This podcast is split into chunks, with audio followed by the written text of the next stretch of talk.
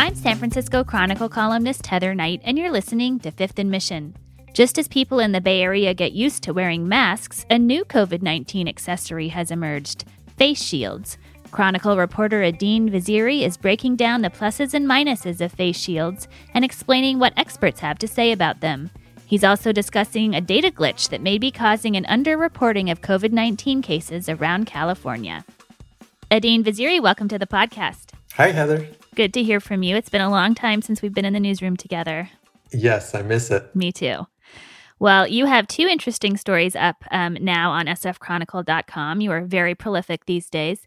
Um, we're going to talk about both. I wanted to start with uh, one on the new must have accessory in the COVID 19 world. Just as many of us in the Bay Area are getting used to wearing masks and checking that we have them whenever we leave the house, um, there's a new um, accessory people are wearing that strangely makes them look a lot like dental hygienists. Can you describe what this is? So what we're seeing out are face shields, and basically they're just uh, it's just a piece of curved plastic that's attached to people's heads with a, usually like a foam headband or some sort of strapping device in the back, and it just covers their faces. Mm-hmm. And why do some people prefer wearing face shields to masks? What are the benefits?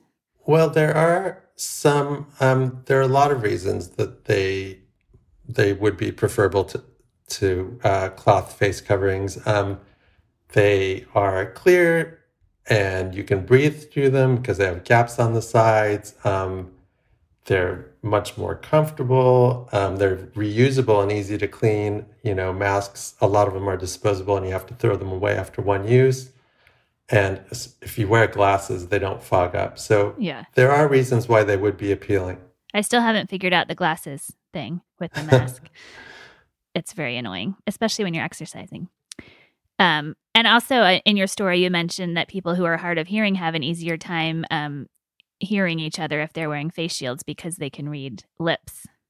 Exactly. You can see facial expressions, you can read lips. Um, all these are uh, seemingly advantages to wearing face shields over masks, but there are there there are a couple major drawbacks with them. Okay, so what are the drawbacks?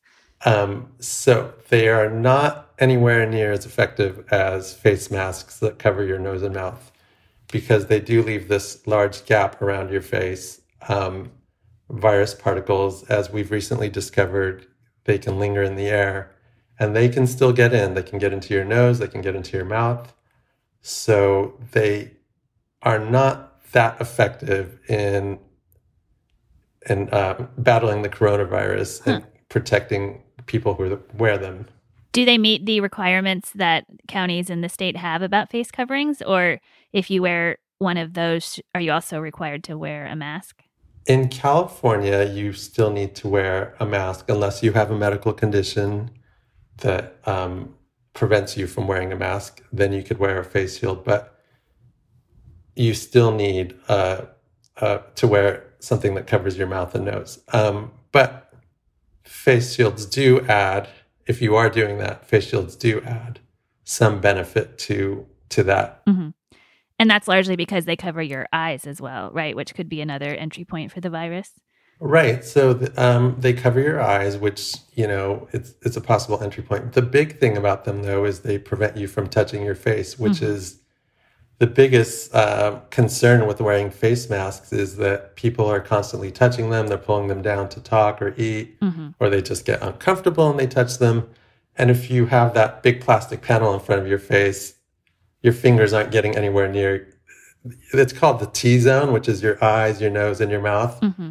And basically, you know, we've been hearing it over and over. You do not want to touch that area because that's where the mucous membranes are, and those are the kind of the portals to infection. So face shields are really effective in preventing you from touching that area, which is their biggest benefit. Mm-hmm. And I've never actually worn them, so I don't know the answer to this question. Can you? Is there enough room to eat or drink under them, or would you have to take them off at a restaurant as well? Um, they're they're different kinds, but you probably do have to uh, flip it up to eat or mm-hmm. drink comfortably. There is the gap is big enough if you angle your head in a funny way where you, you can shove something down there, but it would probably make more sense just to uh, just to you know, flip it up uh, like a visor. Whoever would have thought we would be having this conversation in February. So, overall, in your reporting, what were experts saying about face shields? Yay or nay? They they like them. They're mostly most. I'm sorry. They're mostly used in healthcare settings. Um, you know, when they're doing procedures that uh, where there's there's going to be contact with large droplets. So when we're using them in public, um, they make a great add-on. Let's say you're going to go on a flight or you're on a crowded bus, and you know if someone sneezes and you have that on, you have a mask on, and then you have a face shield on. It really protects your eyes, and it's just an extra layer of protection. And um, they're they're pretty. You know, I think people unanimous unanimously like them. Dr. Fauci recommended people wear them, um, but they do they are not effective alone, which is which is the main concern because a lot of people find them more comfortable and are just wearing them without wearing the the traditional face coverings. But really, the only reason you should wear one is if you're also wearing a mask. Exactly. Okay. It's just an extra layer of protection. Got it. And so tell me, what is your preference? I haven't seen you in like a million years. So are you doing the covering? Is to not leave the, the house. you just don't leave the house. Since I've been uh, on the coronavirus beat in March, and the more I learn about it, I'm just like, the risk versus reward for me has been to just stay inside. Um, but I think, you know, if I were to venture out in certain situations, definitely I would. Uh, it can't hurt.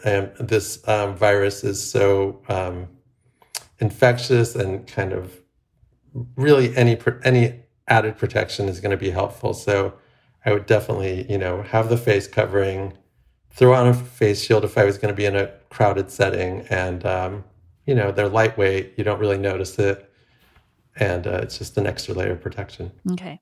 Are you really not leaving your house still? Yes. You told me this like a couple months ago and I couldn't believe it. Oh yeah, it's still uh still happening. oh my god. That should be a whole other episode. exactly. well, I'm Heather Knight and we'll be right back after this quick break.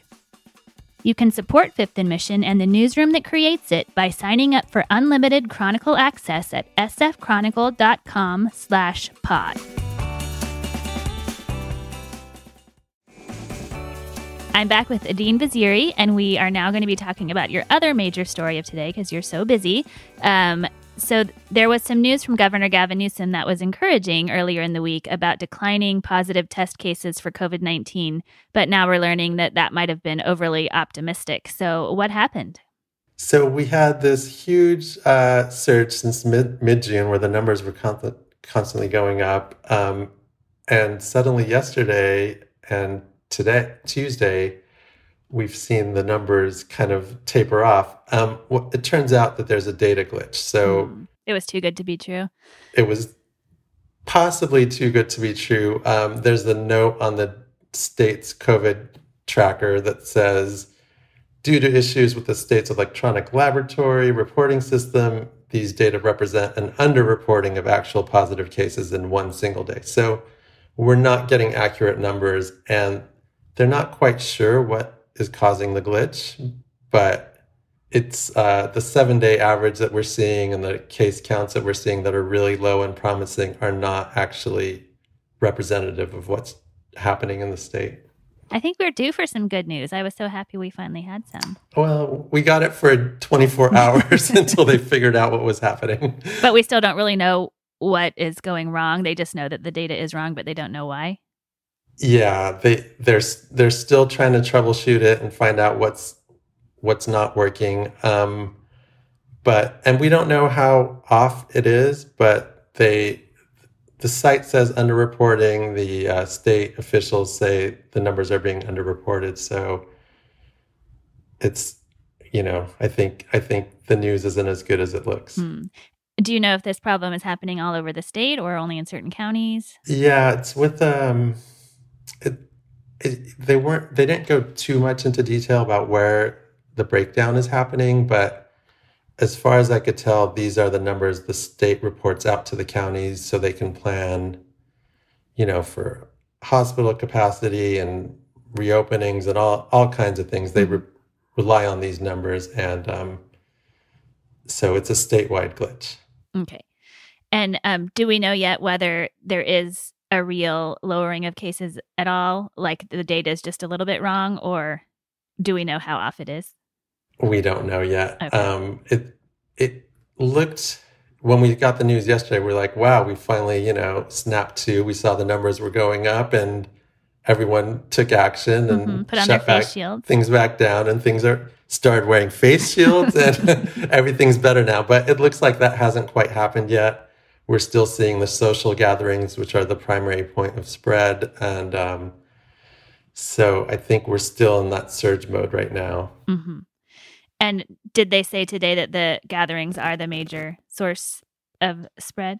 Yeah, and that's been a source of frustration for a lot of these counties who where the businesses are getting shut down. They're like, well, you're shutting down restaurants and hair salons and gyms, but we have no information that this is where transmission is happening. Um, and they've traced transmission to social gatherings or um, households where there are frontline workers that go out and come back in or you know overcrowding things like that so like it doesn't make sense to shut down these businesses when we know that th- this isn't where transmission is happening mm-hmm. that's interesting well thank you for joining me today. It's good to hear from you. Good to talk to you heather.